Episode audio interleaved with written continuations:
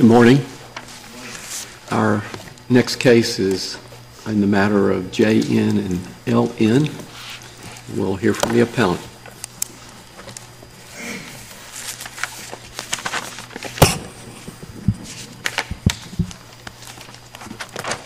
Good morning, Your Honors. May it please the Court. Uh, My name is Benjamin Cole. It's my privilege and honor to represent the father in this case.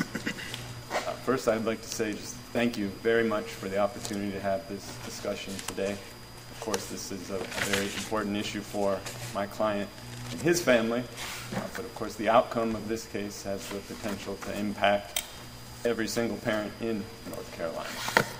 Can a court grant custody of your child to somebody else over your opposition without ever concluding that you are an unfit parent? Peter, Petersen presumption says absolutely not. The Petersen presumption is the well-established constitutional rule in North Carolina which recognizes that a parent is presumed to be fit. Practically, then, that means that if a court is going to grant guardianship of your child to someone else, the court must first conclude that you are an unfit parent. Otherwise, without that conclusion, the decision to grant guardianship or permanent custody to a non parent, that type of ruling would offend the due process clause. That's what this court has told us. That type of order would offend the due process clause. But that's exactly what happened here. The trial court granted guardianship of my client's children to somebody else, despite his opposition, without ever concluding that he was an unfit parent. So he appealed to the Court of Appeals, and the Court of Appeals said, sorry, you can't raise that issue because you did not raise a constitutional parental rights argument, that was their language, at the trial court. Never mind the fact that he actively opposed during the hearing, put on evidence, testified himself, uh, opposed the guardianship, and the court never concluded that he was an unfit parent. Why wouldn't the respondent father be required here to expressly articulate his constitutionally protected right uh, to preserve those rights? Uh, we do have those kinds of articulations uh, in the law uh, to preserve records. You've got to make certain motions to preserve the record in some matters, have to make certain objections uh, during jury instructions, you have to make certain utterances. Why would that not apply here? Your Honor, I think there's, there's three answers to that question. These are the three main points that I'd like to cover today. I think the first and the most important, and the answer that I think should dictate the outcome of this case, is that this issue is automatically preserved for appellate review under Rule 10. Right? Alternatively, if the court does not agree with that, the issue is still preserved under Rule 10 under the Court of Appeals logic and reasoning in the BRW case, which is the case that's actually up next today before this court. Right? In that case, the court conducted an analysis to determine whether, despite the lack of any explicit raising of a constitutional argument, did the fact that the parent opposed the government's request for guardianship, was that in and of itself enough to implicitly invoke the Petersen presumption? So that would be the second reason.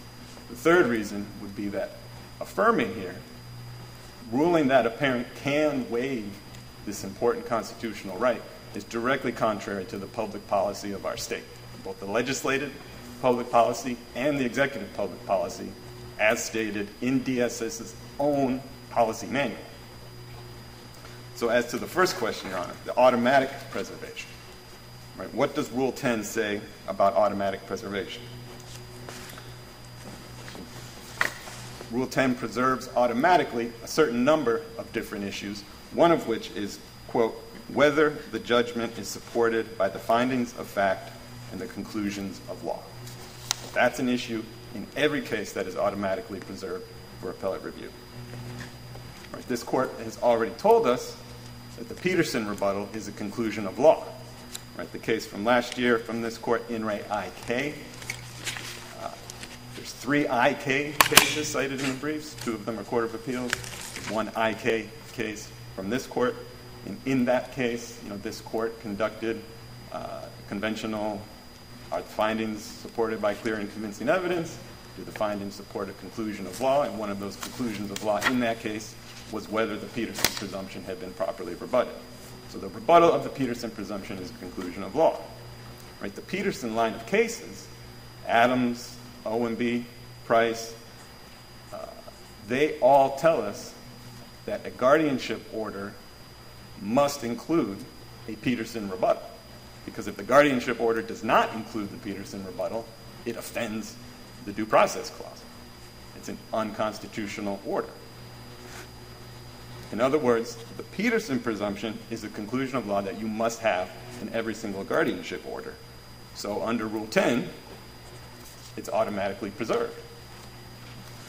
Right? A, that's a very, very brief argument, but those are all the details that you need to get to the answer in this case.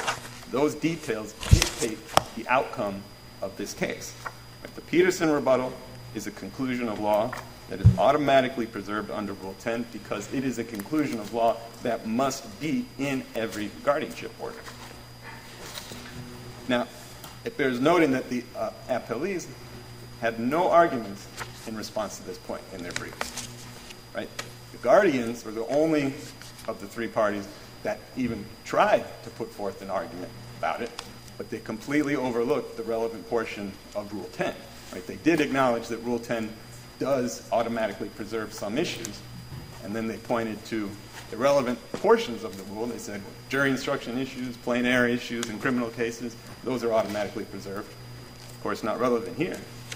But they completely omitted any mention of the portion that's relevant here. Well, whether the Mr. Cole, typically, the, uh, if you have a conclusion of law, that's a, that's a legal determination that is to be made based on the findings, and at least if it's done correctly, if I understand it, uh, the, what you would do would be to look at the findings, and then the court, be it a trial court or an appellate court conducting de novo review, would look at the, uh, look at those findings and determine whether the applicable legal standard had or had not been met. Uh, Is assuming that that's a correct understanding of what we do when we have a conclusion of law, why couldn't the uh, appellate court on review simply determine, I mean, your argument before was there's no, no uh, conclusion on this subject, therefore remand or something of that nature. Can the appellate court just look at it on uh, appeal and then make an independent new determination of uh, whether the constitutional rights of the parents are breached? I would say no for two different reasons, Your Honor. Um, and this is one case I cited in my. I mean, I- and I'm not trying to get into whether, you know, whether the court here ought to rule on whether the the constitutional standard was satisfied or not, just can an appellate court generally in the first instance make that determination? I would say no, Your Honor. Um, when a trial court fails to make a conclusion of law that's required in cases like this, in child welfare cases, it happens all the time, and those orders are routinely remanded. Right? In termination cases, uh, perhaps the most common example is uh, de- uh, dependency cases, uh, when the trial court needs to conclude that there was a lack of alternative caregiver. Right? We see that regularly. Whenever the court fails to make that conclusion, of Aren't tho- aren't those typically, though, cases in which there are evidence that could support various findings of fact? The findings of fact weren't made, and therefore the case was remanded to the trial court for determination of what the facts were? Aren't those, isn't that typically what happens in those cases? Well, I think it depends on whether we're talking about findings of fact or conclusions of law. So, uh, I think perhaps another way of considering it is the, the Coble case. The Coble case in my memorandum of additional authority talks about the need for a trial court order to be complete, for it to be subject to appellate review. Right? In Coble case, this court talked about every link of the chain in the trial court's Right, I mean, I mean, I think we're all, all familiar with Coble, it gets cited probably as much as anything that we see. Right, so without that conclusion of law, right, if, if you cannot look at the trial court's order and see that the trial court did make a conclusion that the Petersen presumption was rebutted, then we have no way of knowing that the trial court even knew that the Petersen presumption existed. Right, and then we're assuming that the trial court would have decided to grant custody if it knew that the Petersen presumption existed and that it had an important constitutional question to answer.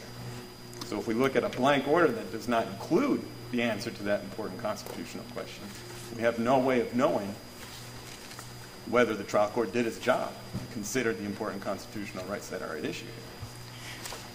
I want to ask about your response to what I understand um, the um, Department of Social Services to be arguing regarding the, the fact that in a case like this, unlike Petersen, in a case here where there's been an adjudication of abuse or neglect, that that is arguably a per se determination that the um, parent has acted in a manner contrary to their protected status, at least in this particular case.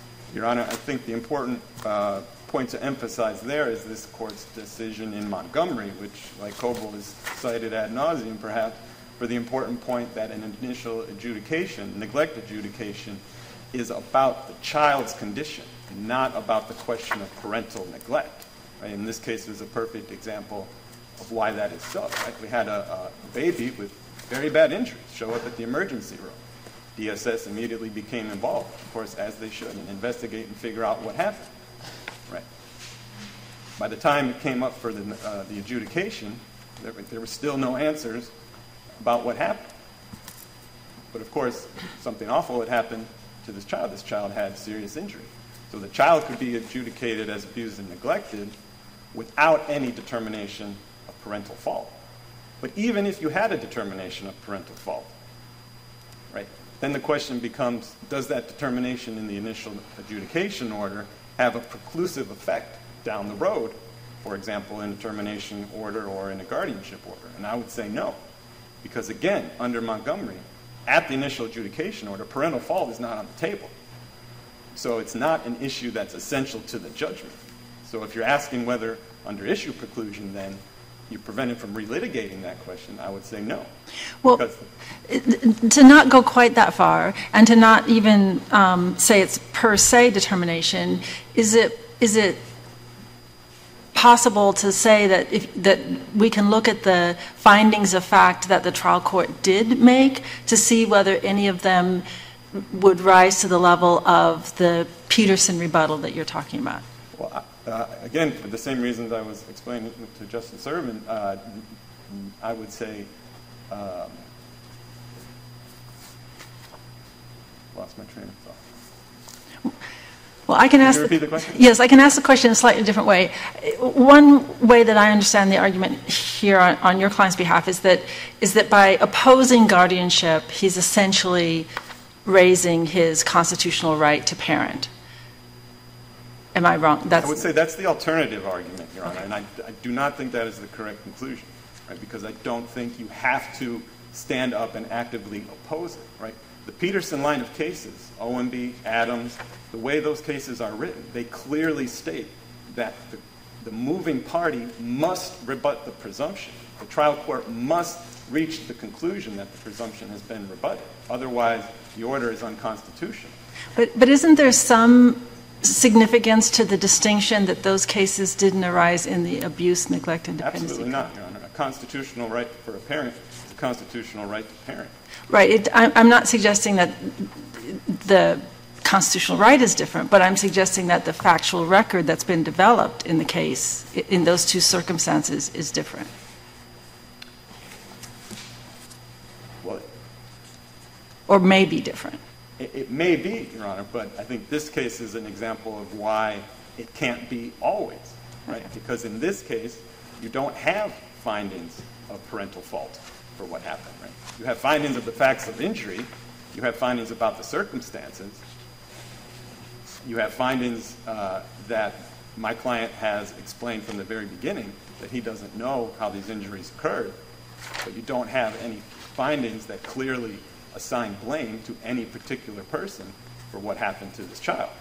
What what did, what did the trial counsel in this case argue to the court at the conclusion of the hearing with respect to the issue of guardianship? They opposed it, They asked, And, she and, and and what specifically did, you know, I'm not going to ask you to repeat the whole thing, I know it's in the transcript, but just in a one or two line summary, why did they say it was inappropriate to uh, award guardianship in this case?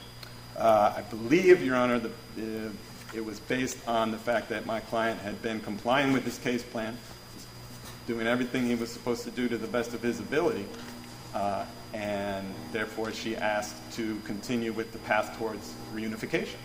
D- Does a parent's trial counsel have any obligation to at least alert the trial court as to what the issues that the court has to decide are? I don't think so, Your Honor, because. So, I so mean, it's perfectly, it's perfectly appropriate to just absolutely, you- I mean, I know we've got a, ca- the Court of Appeals has a case in which no opportunity for argument was made. But let's say hypothetically that the trial court looks down at counsel for the parties at the end of the, the hearing and says, would anybody like to be heard? And counsel for the DSS and the guardian ad litem stand up and argue for guardianship. And the counsel for the um, parent sits there and says nothing. I'm not suggesting that that would frequently be wise trial strategy, but let's assume that happened. Does that have any effect on the scope of review that the trial court, the appellate court is entitled to- uh, conduct at all As to this particular issue, as to, as to any issue?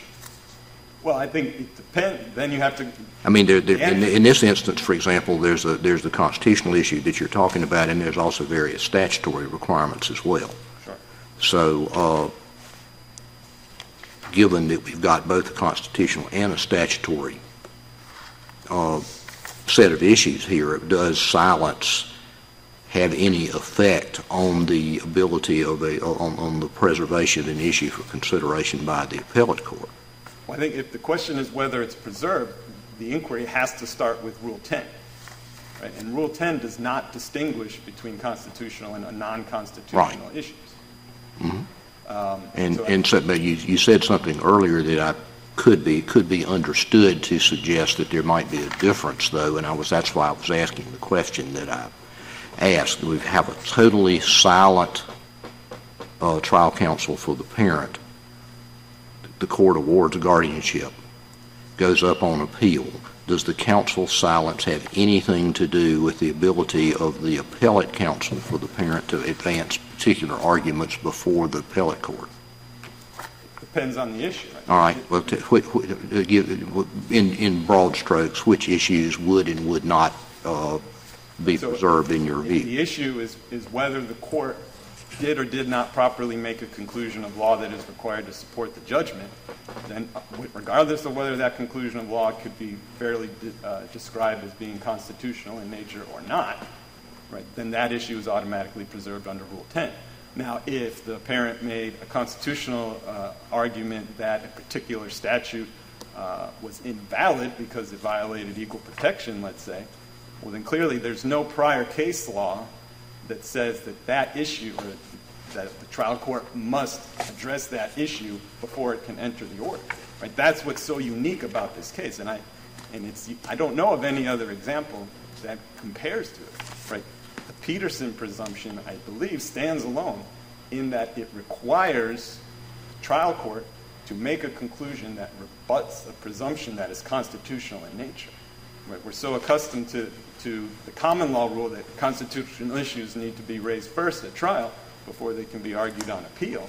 Right? But that common law rule has been subsumed by Rule 10. Right? Well, Rule 10 in, in, in the, in the criminal context, there's the Fourth Amendment, which typically says, for example, that uh, a warrantless search is presumed unconstitutional. Would the same rule apply there if we were dealing with a suppression motion involving a warrantless search? Well, I'm not as experienced in that realm of law as I am in this one, Your Honor. so I understand. uh, wouldn't endeavor to answer. Um, Okay. But the Court of Appeals is remanding the matter anyway in terms of what its ruling has held Right. uh, for uh, some findings that were not entered pursuant to the statute. I- I know you're seeking reversal, but could the Court of Appeals, pursuant to what it must do anyway in terms of what you're deeming as being the, the lack of any finding of fact, just merely on remand, include the determination that your client was an unfit parent? Could the Court of Appeals include that determination? Well, no, going back to the trial court in terms of the remand by the Court of Appeals to the trial court for the uh, institution of the findings of fact that were not made pursuant to the statute under uh, subsections 3 and 4. You're talking about the fact that there's not a finding of fact that your client was an unfit parent. Could the Court of Appeals simply just have it go back to the court of, to the trial court for the purpose of making that finding of fact as well? I don't believe in this case that it could, Your Honor, because I don't believe there's evidence in the record to support that, right? The only issue, you know, the only source of unfitness here is whether or not my client was responsible in some way, shape, or form for the injuries to the child, right? And there was no evidence presented to that question at the guardianship hearing. Is that your, your contention, or is that merely something for the trial court to determine upon remand, potentially, if we would find in that fashion? regarding the evidence that's in the record already? Yeah, concerning uh, unfitness of your client, potentially. I, I think it's a, it's a, a fair, objective statement, Your Honor. The question of how did this child get injured was not a question that was discussed or litigated at the guardianship hearing. Right? The focus of the guardianship hearing uh, was on case plan compliance. Right? And I mean, questions were asked about the injuries, and my client answered, as he has all along, that he doesn't know how those injuries were caused. So, by virtue of your thought that that's a, a non issue at this point, even upon remand to the trial court, if we would uphold the Court of Appeals, you would not see this as being an opportunity for the trial court to rectify what you say would be an omission, and that is finding that your client was unfit, because that would not be before the trial court properly? I believe there would, there would need to be a new hearing for the taking of evidence that could speak to the ultimate question of whether there was responsibility for the injuries. Okay. I think this court's case in DWP, I believe from uh, two years ago, similar issue, right? Injured child, no one clearly knew how those injuries were caused, but in that case, that was a termination case. This court affirmed it because the trial court made a very detailed series of logical deductions in its findings of fact to say, well, there is no other plausible explanation here, so the parent must be responsible one way or the other. Right? We don't have those findings of fact here, and we don't have from the guardianship hearing evidence that could support those types of findings of fact. And why do you feel we should overrule in Ray TP? Because In Re TP does not consider, In Re TP only considers one possible option for preservation, right? Explicitly raising an issue. Rule 10 has two other ways of preservation. Issues that are automatically preserved, such as whether a conclusion of law was made when it's needed to support the judgment, and whether an issue is apparent from the context. And that's the analysis the Court of Appeals used in BRW. That was a dissent, that's why the case is here today, but the, the dissent did not dissent about the preservation analysis. Right? In BRW, the Court of Appeals implicitly rejected TP for this very reason. They said, yes, this parent did not say Constitution, this parent did not say Petersen, but this parent came to the guardianship hearing, opposed it, so what else could they have been doing other than invoking their constitutionally protected status? Right? It would be absurd to suggest that any parent would voluntarily waive that right. Right. Why would a parent show up to a guardianship hearing and say, yeah, I want to throw my constitutional right, let's just have, throw it out the window, let's just have a best interest hearing, as if this is a, a parent versus parent case.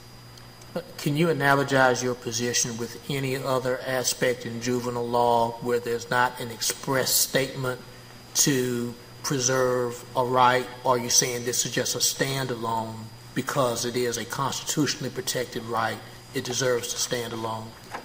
Again, Your Honor, I don't think it's because it's constitutional. Right. Yes, it's constitutional, but the reason it's automatically preserved is because the Petersen line of cases tell us that the trial court must make this, const- this conclusion of law that the presumption has been rebutted. Right? That presumption, that rebuttal need not be explicitly constitutional. Right? A rebuttal that simply says, uh, a conclusion that simply says the parent is unfit would be sufficient, right? It need not be an explicitly constitutional rebuttal. But the fact that the presumption arises from the parent's constitutional right isn't the reason that it's automatically preserved. The reason it's automatically preserved under Rule 10 is because the rebuttal is a conclusion of law that must be in the order. So your, your position is, is rooted in the fundamental aspect of rebuttable presumptions, not so much because it's a constitutionally protected parenthood, but because of the fact that the law of rebuttable presumption say that if there is a presumption that is established, there must be an express rebuttal of it? Well, it is both, Your Honor. I think it, the fact that it's a rebuttal that must be made according to the Petersen line of cases, that's the reason why it's automatically preserved under Rule 10. The fact that it has constitutional roots is also important, however, because if the Court of Appeals is affirmed, if parents in child welfare cases are allowed to involuntarily and unknowingly waive this right, then we have a two-class system of parents in North Carolina. Right? Because in the civil context, in private cases, the Court of Appeals case law, which is well established, tells us that the failure to even allege a rebuttal, let alone prove the rebuttal of the Petersen presumption, that's a jurisdictional defect. Right? That issue can be raised at any time under the Court of Appeals case law cited in my brief. Any time that parent can raise their hand and say, well, what about my constitutional rights? Right? Under the Court of Appeals ruling here, under TP, parents can't do that. If, parent, if the parent attorney doesn't raise their hand and say Constitution Petersen, then that parent has involuntarily and unknowingly waived their constitutional right. And again, what parent would do that? And, and if that's the rule, then how is that not ineffective assistance of counsel in, in each and every case? There's simply no reason not to raise that issue, see if it has to be raised. And to that point, I would direct the court to uh, another case in my memo of additional authority, which is a 1930s case from the Supreme Court, U.S. Supreme Court, uh, which speaks briefly about the importance of considering waivers for constitutional rights. Uh, of course, in the criminal context, every important fundamental right that gets waived only gets waived after a colloquy by the trial court. So under the Court of Appeals reasoning here, right, this waiver of fundamental right would stand alone because it would be involuntary and unknowing. Right, right to trial, right to uh, testify on your own behalf, right to counsel, all of these important rights in criminal cases, those don't get waived involuntarily and unknowingly. But this one would. With that, Your Honor, I, I would like to reserve the remainder of my time for rebuttal. Thank you, counsel. Thank you. We'll hear from the appellee.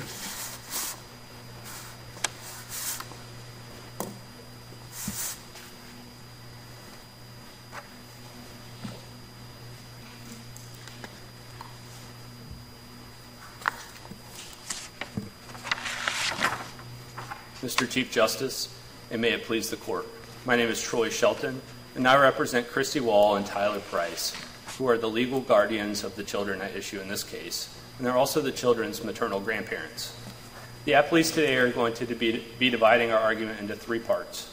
First, I'll address the nature of the constitutional right at issue in this case and the problems with raising it for the first time on appeal. Next, Ms. Litwack, on behalf of the guardian ad litem, will address the case law from the Court of Appeals, which has repeatedly rejected arguments like Mr. Newman's. Finally, Ms. Boucher, a veteran attorney for the Department of Social Services and trial counsel in this case, will address how what happened below was fair to Mr. Newman and it worked and the juvenile code worked exactly as the legislature intended. Turning first to the nature of the right at issue, it's true that parents have a due process interest in the care and custody of their children, but that interest can be outweighed by the state's interest in protecting children within the state's borders. Indeed, parents waive their rights when they are unfit or when they engage in acts inconsistent with their parental obligations. But how that right should be adjudicated in a proceeding like this is far from clear. This court and the Court of Appeals has repeatedly addressed parents' constitutional rights, but uh, in the vast majority of the cases have been in civil third party custody disputes. Here, however, DSS intervened under the Juvenile Code, as it always does, based on the status of the children. DSS alleged that Jimmy and Lola were abused and neglected children. DSS then went on to prove that by clear and convincing evidence, in the adjud- which was found by the trial court in its adjudication order, Mr. Newman has never appealed from the adjudication order. He doesn't challenge it on appeal today.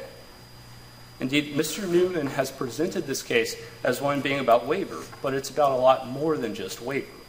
To agree with Mr. Newman on the waiver question, this court would, could possibly be addressing several other analytically prior questions. Questions such as whether the juvenile code provides adequate safeguards for a parent's constitutional right, when courts should recognize this kind of uh, constitutional right sua sponte, and when in a juvenile code proceeding this right ought to be addressed sua sponte by the trial court. Let me explain those three points. First, Mr. Newman's argument implies that the juvenile code is constitutionally defective because it doesn't adequately protect a parent's constitutional rights. But the code pro- provides extensive protections for parents and their rights. The facts are determined by a judge, not an agency, and DSS can only intervene for three narrow reasons abuse, neglect, and dependency.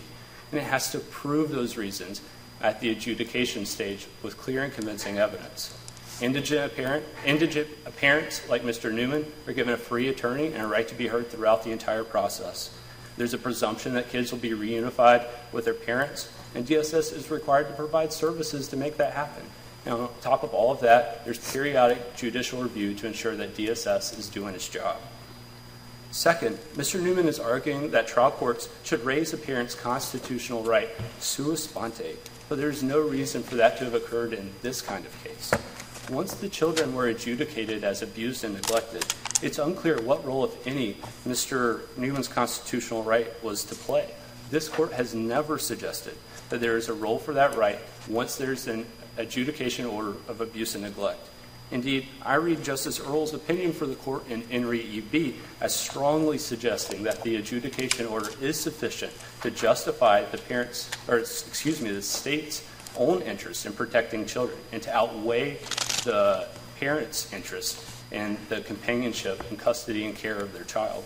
So, so let me ask you then, what's your response to the argument that the adjudication is about the condition and status of the child and doesn't necessarily uh, imply anything about the fitness of the parent. Well, it, Your Honor, I, I, think it does necessarily imply something about the fitness of the parent because DSS can't intervene just because a child is injured. It can only intervene when a child is injured when that child is you know, within the custody and care of a parent or a caretaker. And so I think that's, that's the helpful nexus in this case, and I think that it's sufficient. And this court simply has just never addressed this question, which I think is, you know, makes this case you know, you know, we're talking about waiver, but we're sort of assuming um, an answer to this merits question, um, which I think is, is wide open um, for decision, which makes it just you know, a, a little bit uh, difficult uh, to answer. And, you know, I'd note that you know, the juvenile code doesn't provide any requirement that a guardianship order make any findings about a parent's constitutional rights. This court has never said that a guardianship order has to have those findings either. Now, third, uh, Mr. Newman's argument raises questions about when is it that the trial court is supposed to raise this issue on its own. Right? You know, he says that the dispositional order, the, which is the permanency planning order on appeal in this case, which granted guardianship to my clients, he says that is the order that's supposed to have findings about Mr. Newman's constitutional rights. I don't think there's any particular reason why that would be the case. I think there are probably at least three candidates for orders that could contain the findings that the judge was apparently supposed to make sua sponte.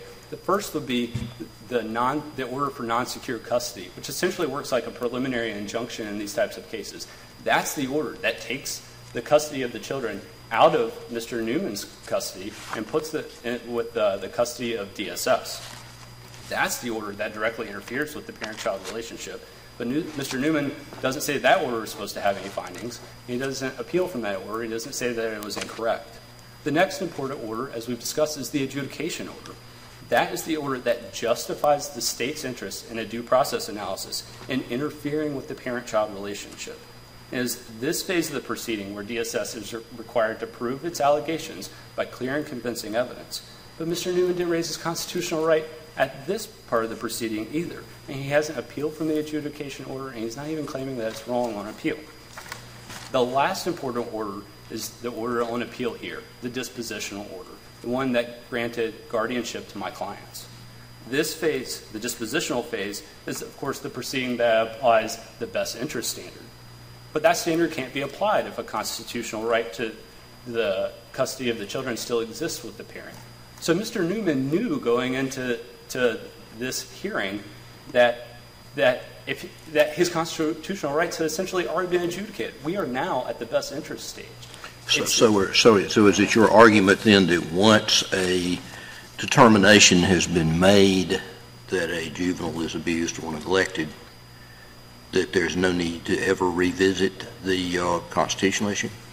I think that's I think that is almost always going to be the case under the juvenile codes. I think the juvenile code is tailored to addressing the constitutional right.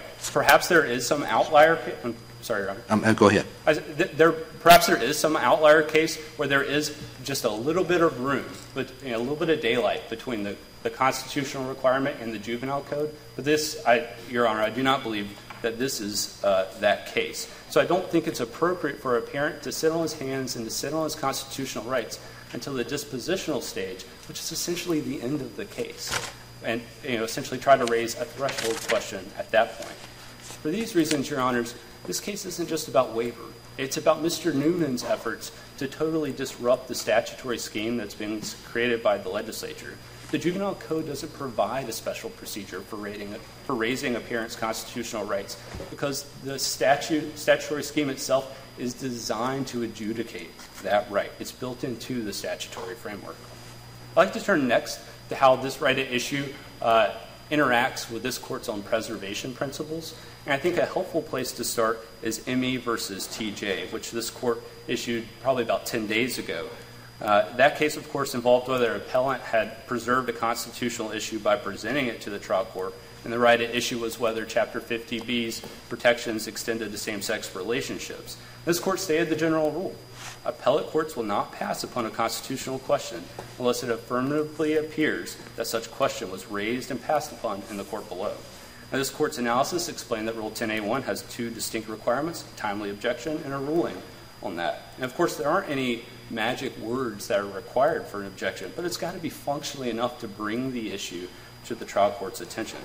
By contrast, this court said, in cases where this court has determined that an issue was not properly preserved, the records tend to include no reference to the issue at trial. And I think without dispute, that is this case.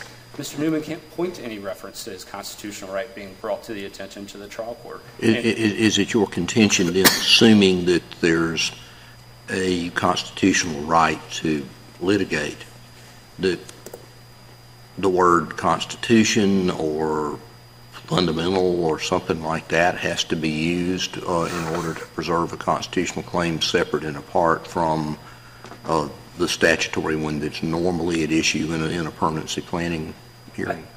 Y- Yes, sir. I think something functionally similar uh, to that uh, I mean, because as, as, as Mr. Cole said earlier, we've got the next case up after this involved one where the Court of Appeals found, and it doesn't seem to me that issue's before us in that case, that by virtue of litigating the issue of whether the, the creation of a guardianship was appropriate, that that sufficed to preserve uh, a constitutional claim. I take it your argument would tend to suggest the Court of Appeal was wrong in making that determination in that case? I think there are two problems with BRW. Okay. The first is that, well, And I realize we're not here to argue BRW. I Of don't course. want to go too far down that road. it's a, it's a sealed case. I can't read the briefs. I can't read the record, right? But I can read the opinion from the Court of Appeals.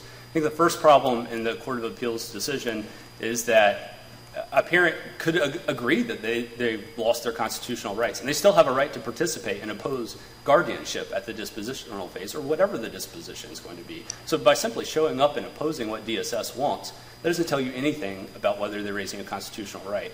Second, secondarily, I think that BRW about issue preservation is sort of right for the wrong reasons. Uh, BRW doesn't, I don't think, have an issue preservation problem. The trial court, as, I read the Court of Appeals opinion, made a determination in its order um, about the constitutional right. I'm not, I can't tell if that was sua sponte or, or what, what provoked the trial court to make that determination, but there's no issue preservation rule. If, if, the, if the trial court orders it, if you want to object to it, the way to do that is, as um, uh, Mr. Cole has said, file a notice of, a, of appeal, and, and that's how you get judicial re- appellate review. So- So assuming, assuming that the trial court decides to include a constitutional conclusion in the order, at that point, we don't need to worry about preservation? I don't think so, Your Honor. Okay. Um, you know, Turn back to ME versus TJ, um, you know, I I think it's helpful to note that this court didn't say, well, there's a constitutional question or issue at stake.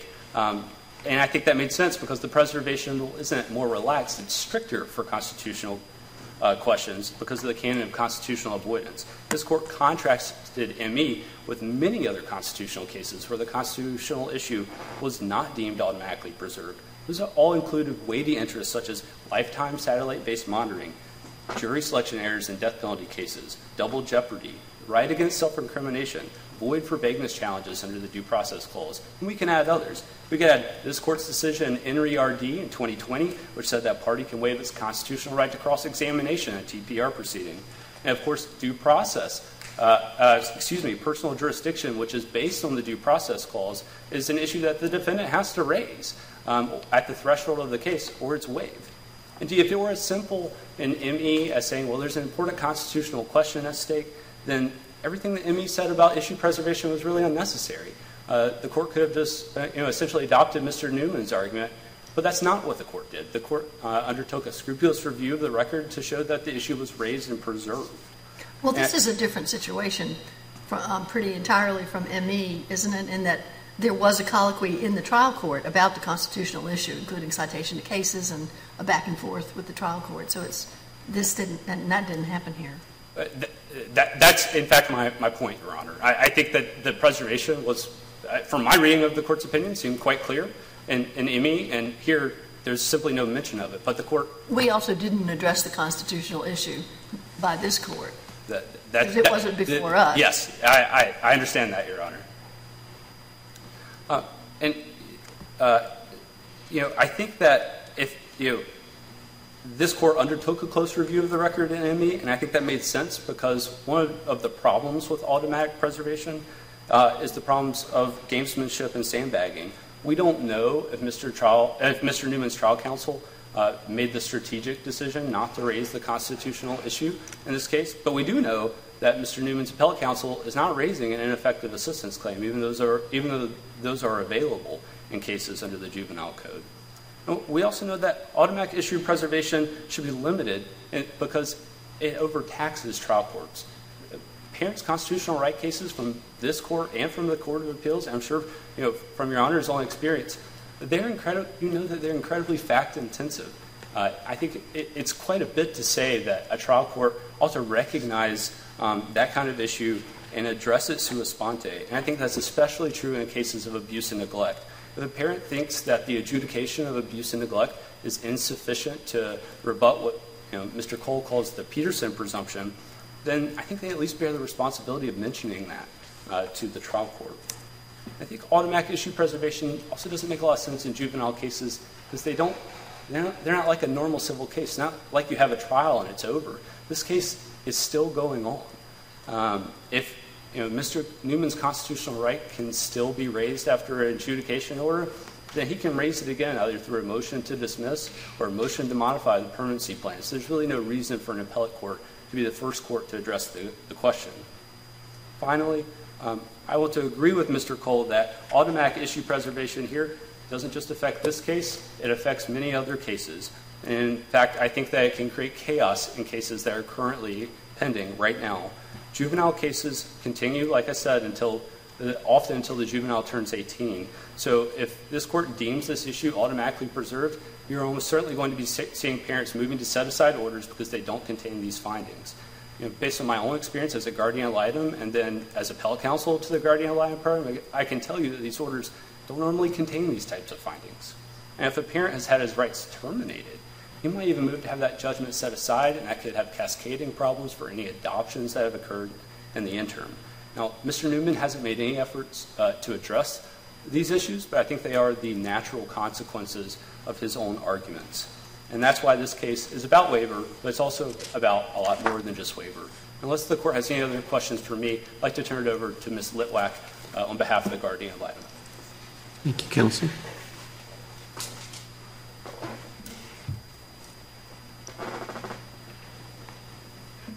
Chief Justice and Associate Justices, may it please the court. Again, my name is Nancy Litwack, and I'm here as an uh, appellate counsel for the Guardian Ad Litem Pro Bono program in North Carolina. So I'm here on behalf of the juveniles today.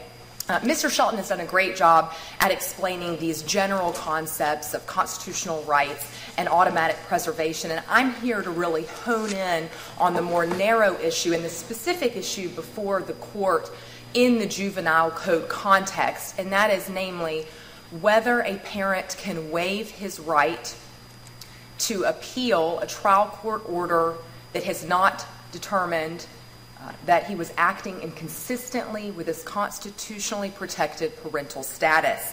And for the line of cases over the past 10 years in the Court of Appeals that have addressed this specifically, we're holding that waiver not only can exist, but often does exist in this context. Uh, and that is what the Court of Appeals held as well.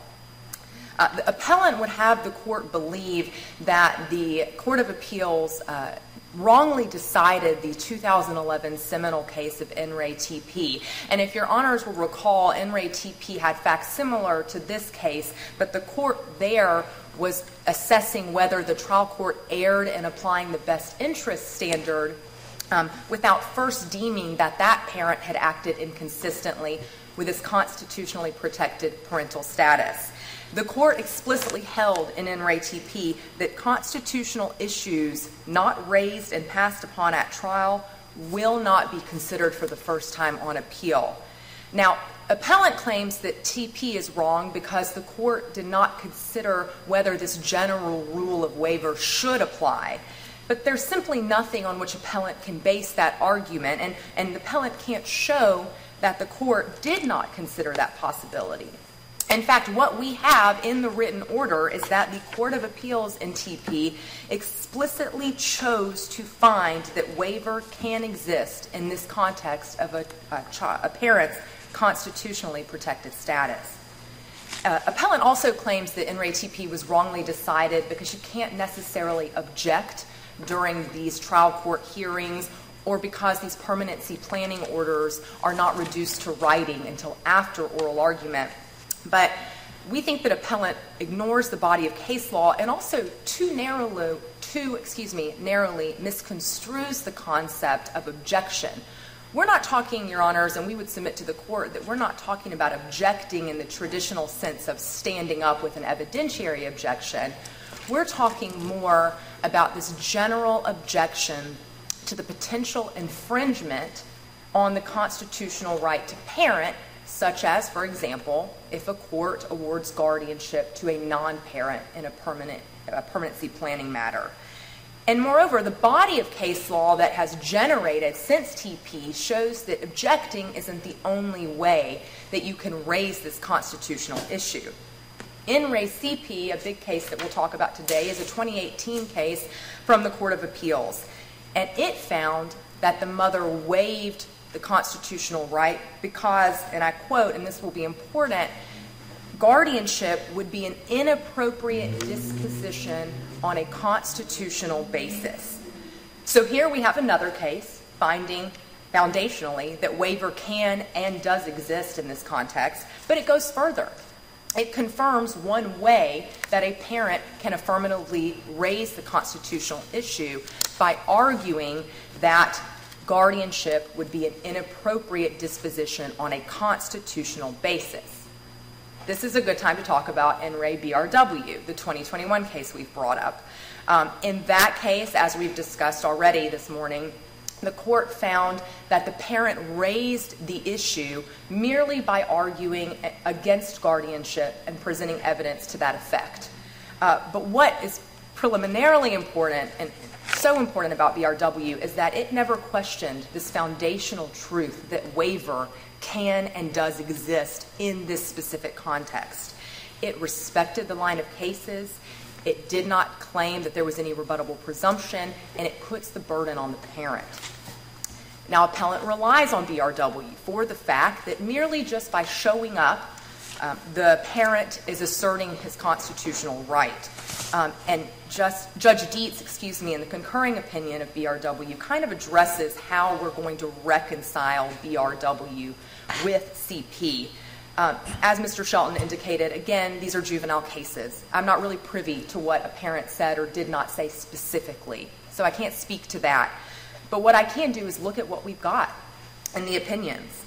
In CP, the court found that the parent did not raise the issue because they did not make an argument that guardianship would be an inappropriate disposition on a constitutional basis. In BRW, the court found merely by arguing against guardianship, the issue was raised. Um, I do want to point out one thing, and I want to underscore what Mr. Um, Shelton mentioned, which is that a parent can show up and argue against guardianship as to a best interest standard, not so much the constitutional. And so, on that same note, on, on one thing we can agree with the appellant, and, and we think that BRW may be a little unsound, and we do think the court probably needs to address that. Um, but we think that the correct approach is to find that CP was rightfully decided in line of the body of cases that have come out of the Court of Appeals, finding that waiver exists and finding that a parent has to affirmatively assert a So, constitutional. so let me ask you the same question I asked Yes. Mr. Shelton, which is, all right, what, what is an adequate preservation, I mean, what, what action adequately preserves uh, a constitutional claim in your view? Justice Ervin, we think that based on the line of cases that we've got, then a parent must adequately object that their constitutional rights would be infringed upon or raise the issue that guardianship goes against their constitutional right. And it is a little bit of a, it, it needs a specific constitutional argument, is what we Or would it be court. sufficient to say you haven't shown that I'm unfit? I, I think, Your Honor, based on what I have read um, and looked at in these cases, is that this preliminary argument before the best interest standard is applied is that the parent was either unfit or acting inconsistently with his constitutionally protected Well, status. well, all right, let's say uh, you haven't shown either that I'm unfit or that I acted inconsistently with my parental, my parental, I'm trying to say something that doesn't include the word constitution, and I'm about ready to say it twice, and I didn't mean to do that. That's all right. I, I think, um, and tell me if I'm not answering your question, but I think from what I'm getting, that the answer is that a parent has to affirmatively assert constitutional rights by arguing the constitutional right will be lost. And that's what the case law that we have. Do they have to use the word constitutional? Your Honor, based on my reading of the cases, it looks as though the court strongly favors the use of the word constitutional. is it a required magic word? Um, that is a question that I'm not prepared to answer today, but based on what I can see in NRA CP, which I think is a guiding case, and, and I'll explain with two other cases shortly, In re CP found waiver where the parent did not argue, as I mentioned over and over again, I'll start flubbing over it, but um, that guardianship would be um, an inappropriate disposition on a constitutional basis. And we've got two, and admittedly they're unpublished decisions, but In re MB and DT are 2017 and 2020 Court of Appeal cases. And there, the court found that waiver occurred because the parents did not argue against guardianship in the context of constitutionality. They argued against guardianship on the best interest at the um, dispositional stage. And so to me, those uh, nuances and distinctions that the court made seems to include some sort of affirmative requirement on behalf of the parent to argue constitutionality. Um, in addition to CP, TP, and BRW, a litany of other cases that have not only found waiver, but expounded upon that um, foundational truth. And briefly, Your Honors, in re RP, a 2017 case, foundationally found waiver and went on to add on to this body of law, finding that there could not be waiver where a, parent doesn't have the opportunity to argue it. In that case, no evidence was allowed, um, and there were no arguments put forth by the parents. Same with In re IK, a 2018 case, finding no, um, the parent wasn't afforded an opportunity to argue waiver, and so waiver could not be found. So we see this body of law that holds up this notion of waiver in this context and then adds to it. Um, Finally, Your Honors, and then I'll turn it over to Ms. Boucher, it's worth noting that Petersen, this, this case cited um, by Mr. Cole, does not discuss waiver in any way, shape, or form. It does not discuss whether the best interest standard was appropriately applied. It does not discuss whether the parent's due process rights were adequately protected. Petersen can exist in harmony with this line of cases. Petersen can exist in harmony with waiver. And I would submit to Your Honor that part of Petersen finds that where the child's, there's no finding that the child's welfare has been neglected, then the parent's paramount uh, right to custody prevails. So, extrapolating from that, I would submit that where there has been some sort of determination that a child's welfare has been neglected, that paramount right is gone. And arguably, it's on the parent at that point to bring it up. And again, that's in line with what we've discussed. Um, appellant has failed to provide any authority that waiver doesn't exist because it do, that authority doesn't exist itself. I'm sorry, counsel, and, and I know I'm eating into time. That's I all right. Are, are you um, suggesting that a determination of neglect, abuse, or dependency is somehow uh, similar to a determination in a custody setting uh, that there is no longer an intact family? Um, I don't know if I want to say that, go that far, Your Honor. I, really, this is just me thinking more in terms of the logic used in Petersen that this paramount right to custody um, cannot. It seems that Petersen would say where there's no finding um, that the child's welfare has been neglected, that that right exists. But trying to bring that into this context, which again I would contend that Petersen really is not on point with what's before Your Honor, but trying to bring that into this context um, I would try to argue that that paramount right is gone if there's some argument regarding the parents' um, Thank you. So, uh, in closing, Your Honors, we respectfully ask that this court uphold um, the Court of Appeals because it's based on well settled law. And unless this court has further questions, I'll turn this over to Ms. Boucher. Thank you. Thank you, counsel. Good morning. My name is Terry Boucher, and I represent the Forsyth County Department of Social Services, and I have for the past four years when these children came into the custody of my client uh, based on abuse or neglect. Um, I would like to start with Justice Berger's last question. A, determination that children are abused, neglected, or dependent in the juvenile court does not terminate an intact family. That would go against the whole premise of the juvenile code, which is to remove children for their safety um, to give the parents an opportunity with services injected in there to remedy the conditions that brought the children into the custody of the Department of Social Services and attempt to safely reunite them with their families. When that can happen, that's all good and well. You can have a parent who has abused or neglected their children, but still has remedied those conditions and can still safely reunite. Um, in this case, that did not happen. The parent clearly neglected his children, both of them. They lived in a home where it was injurious to their well being. He was the only parent. He was the only person who had custody of these children. He made the determination of where these children lived and with whom they associated. And if he uh, if they were neglected or abused in that setting, that was on him. That was his uh, failure. Additionally, I would let the court know that thank goodness that these children had the relatives they could to assume custody. If I could just finish this point. Um, because in assuming custody, guardianship of these children, that's not a permanent determination by the grandparents. At any point, the juvenile court continues to retain jurisdiction. A simple motion for review could be filed by Mr. Newman at any time to bring it back into the court to say, hey, give me another look. Let me determine what's going on. Thank you, counsel. Thank you. Sorry your time's expired. Rebuttal. Mr. Newman was not the only caretaker at the time. There was at least four adults in the picture at the time the injuries happened. There's no basis in the record for concluding he was responsible for the neglect. That's the question the trial court refused to answer. Uh, Justice Ervin, I'd like to try to try, take another stab at your stumper from before. Um, the conclusion of law that's required that is not made, can the appellate court make that conclusion when the trial court didn't? I think a good example of where that doesn't happen is terminations under 7B11A1. Right? The statute requires past neglect.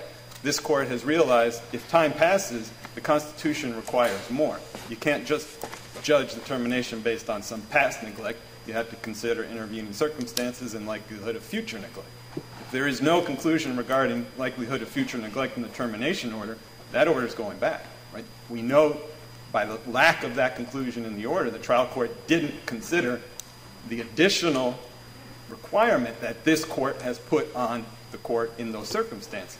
It's the same with the Petersen presumption. Yes, the court, the trial court has to consider it. The trial court has to know the law. The trial court has to know the law that a likelihood of future neglect determination is required in termination under A 11A1.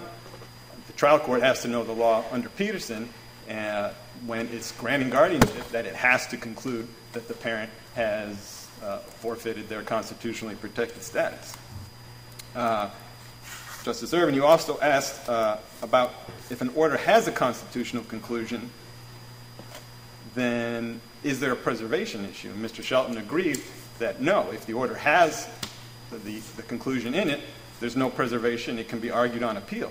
But that was TP. The order in TP had the conclusion, and so uh, that's the case that started this whole line of reasoning that tells us we have this, this, this waiver now. So we have a flawed foundation for this whole line of cases. Uh, as to ME as an example of preservation law, ME is completely inapposite here because there's no Petersen equivalent in the DVPO context, right? There was no Petersen equivalent that told the trial court, you must make a conclusion that the DVPO statute is uh, not in- unconstitutional in light of Obergefell. And again, that's why this circumstance is so unique, because we have a constitutional require, a case law requirement that the trial court make this conclusion every time it grants guardianship. With that, I would ask the court to reverse, uh, find that the preservation is automatic, uh, and thank you. Thank you, Counsel. Thank you to everyone.